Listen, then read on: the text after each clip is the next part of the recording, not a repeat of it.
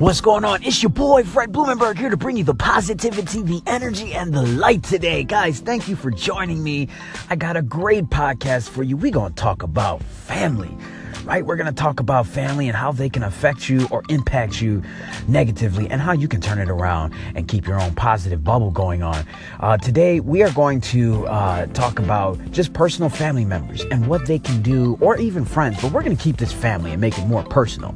Uh, yesterday, I had received a text from my mother about uh, how my grandfather was asking about me.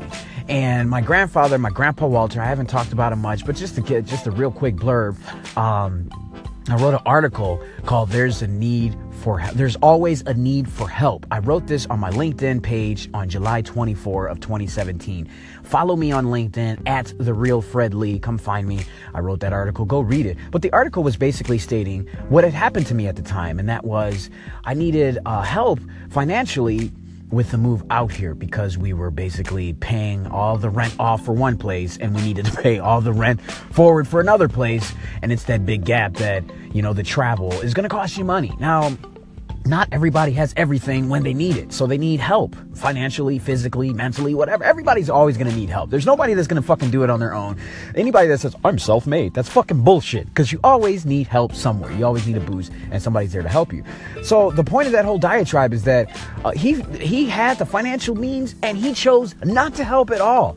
Now, this isn't one of those where I'm trying to teach you a lesson. You, you need to learn this lesson on your own. You need to learn how to be a man. No, he, this is one of those people that just literally wants to see you fall flat on your face. So they can come by and save you and say, hey, yeah, you remember that time that you were uh, drowning in the water? Yeah, I, I threw that life. I saved you. Yeah, hey, everybody, I saved Fred. Yeah, just so you know. Yo, and then, you know, 2020. Yo, you remember that time in 2017 you moved? I saved you, dog. I saved. You know what I'm saying? Like those 2050. Yo, you remember that time back in 2017, dog, when you were moving to Idaho? Yeah, I saved you. You remember that time? These people, these people are toxic. They are insecure. Stay away from these people, okay? You you can my grandfather, I love him. But you know what? I don't give a shit about him. I'm keeping him out of my life. And there will be a time maybe where I will want to entertain him again. But to be honest with you, I don't give a fuck about him because he's not helping me go anywhere. He's not uh, increasing anything in my life other than misery and negativity. And I do not want that shit in my life. And neither do you. And these people are going to be in your family. They want to see you fail. He's asked my mother, how is Freddie doing? Instead of just picking up a phone and saying, hey, Freddie, how you doing? What's going on with you, man? Because he wants to hear whether I've made it or whether I've failed. I can read through that shit because I used to do it myself. Okay, when you have these people that are looking to see you fail, don't focus on them. Don't pay attention to them. In fact, I've been doing so much work that I have completely forgot about him because I put him off to the sideline.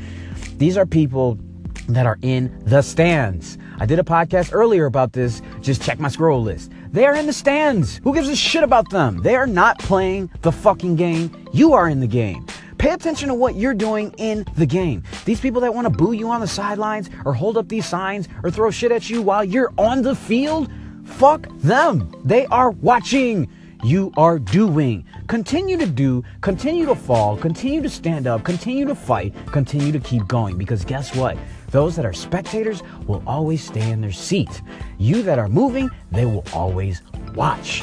The one that is doing is more powerful than the one that is watching and analyzing because that person thinks that they're fucking staying out of trouble when in actuality they are festering and sitting in trouble.